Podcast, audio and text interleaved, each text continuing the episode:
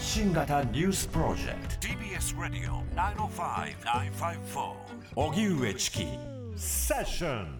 国会閉幕するもマイナンバー問題を総点検。150日間に及んだ通常国会が今日会期末を迎え、衆議院と参議院は午後の本会議でそれぞれ閉会中審査の手続きを行い、間もなく閉幕します。立憲民主党などの野党は、相次ぐマイナンバー問題の追及を国会閉会後も続ける構えです。また、岸田総理は今日の夕方記者会見を行い、今国会での成果やマイナンバー問題への対応方針を説明するとみられます。一方、トラブルが多発するマイナンバーカードの問題をめぐって、政府は関連するデータやシステムを確認するため、省庁横断の情報総点検本部を設置し、初会合を開きます。デジタル庁、総務省、厚生労働省を中心とする構成で、連携して再発防止に向けた対応を強化します。男女の平等度を示すジェンダーギャップ指数、過去最低。世界経済フォーラムが発表した世界各国の男女格差に関する報告書が発表されました。男女の平等度を示すジェンダーギャップ指数で、日本は去年の116位からさらに後退して、過去最低の125位と G7 先進7カ国で最下位。この報告書は世界146カ国を対象に経済や政治など4つの分野での男女の格差を分析したものですが、政治分野で女性議員や閣僚の少なさが大きく影響した形です。そのような中、自民党保守派の議員が今日 LGBT 理解増進法の成立会合には片山さつき議員らの呼びかけで法案の採決を欠席した高鳥修一議員や山東昭子議員など40人以上が出席。今後、政府が作成するガイドラインについて提言するとしています。入管で死亡したウィシュマさんの裁判、監視カメラの映像を上映。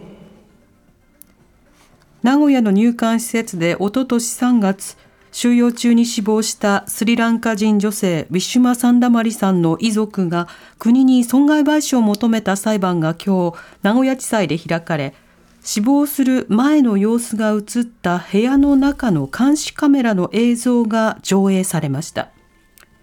ベッドに横たわったウィシュマさんと入管職員のやり取りが記録されていて、苦しそうに病院に連れて行くよう求めると、職員は連れて行ってあげたいけど私には権力がないなどと応じていました。遺族側の弁護団によりますと、映像はおよそ5時間分で国側が証拠として提出。これに対し遺族側は、記録された映像全体の限られた部分に過ぎないとして、すべての映像を提出するよう国に求めています。ダム決壊めぐり、ロシア側が30分前に撤退命令か。ロシアのプーチン政権によるウクライナ侵攻。ウクライナの情報総局長は、南部のダム決壊をめぐり、決壊30分前にロシア側部隊に対し避難命令があったと指摘。決壊がロシア側の関与によるものだと強調しました。南部ヘルソン州のダムの決壊をめぐっては、ウクライナ政府はこれまでに21人が死亡したと発表。ロシアメディアは、ロシア側支配地域で38人が死亡したと報じています。決壊の原因について、ロシア・ウクライナ双方が相手側の攻撃によるものだと非難していますが、ウクライナ国防省のブダノフ情報総局長は20日、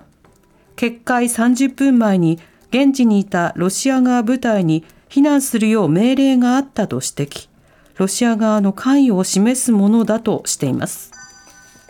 パリオリンピックの組織委員会本部を家宅捜索。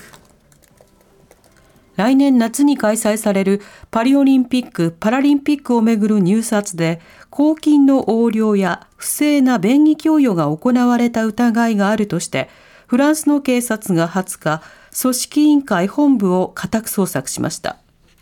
家宅捜索は本部のほか、施設の建設を担う公社など複数の場所が対象となりました。これを受けて組織委員会は声明を発表し、これまでにフランス汚職防止機構や会計検査院から監査を受け、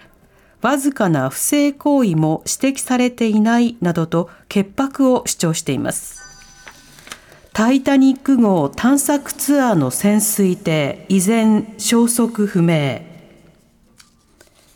1912年に海底に沈没した豪華客船タイタニック号を海中で見る観光ツアーで2日前から行方不明になっている潜水艇。捜索を続けているアメリカの沿岸警備隊は20日、記者会見で残る酸素はおよそ40時間分だとしています。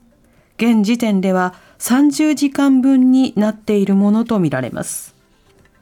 アメリカとカナダ当局が飛行機や船での捜索を続ける一方、新たにフランス政府が6000メートルの深海で作業できるロボットを搭載した船の派遣を発表しています。そのような中、アメリカ CNN テレビによりますと、アメリカ政府の内部メモの情報として、潜水艇の捜索中に海中から30分ごとに叩くような音が感知されたと伝えました。いつ聞こえたのかは不明ですが、生存者がいるという希望を示唆しているとしています。電気自動車の F1、来年3月に東京でレースを初開催へ。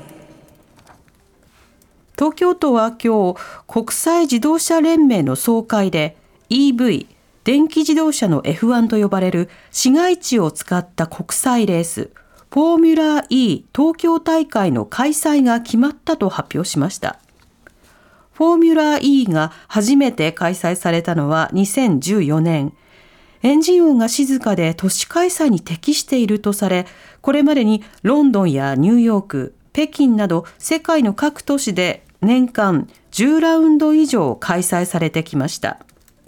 日本での開催は初めてで、東京大会は来年3月30日、江東区の東京ビッグサイト周辺の公道に1周3キロほどのコースを設定する予定です。東京都は安全を確保した上で、観客席の設置も検討しているということです。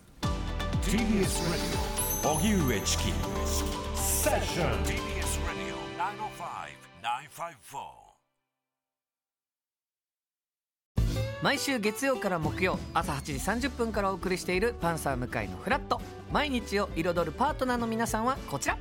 月曜パートナーの滝沢カレンです。火曜パートナーのココリコ田中直樹です。水曜パートナーの三田ひろ子です。そして木曜日は横澤夏子です。ヤーレンズのデイ純之介です。奈良原雅樹です。横澤夏子ちゃんとヤーレンズが各週で登場。今日も一日頑張ろうのきっかけはパンサー向井のフラットで。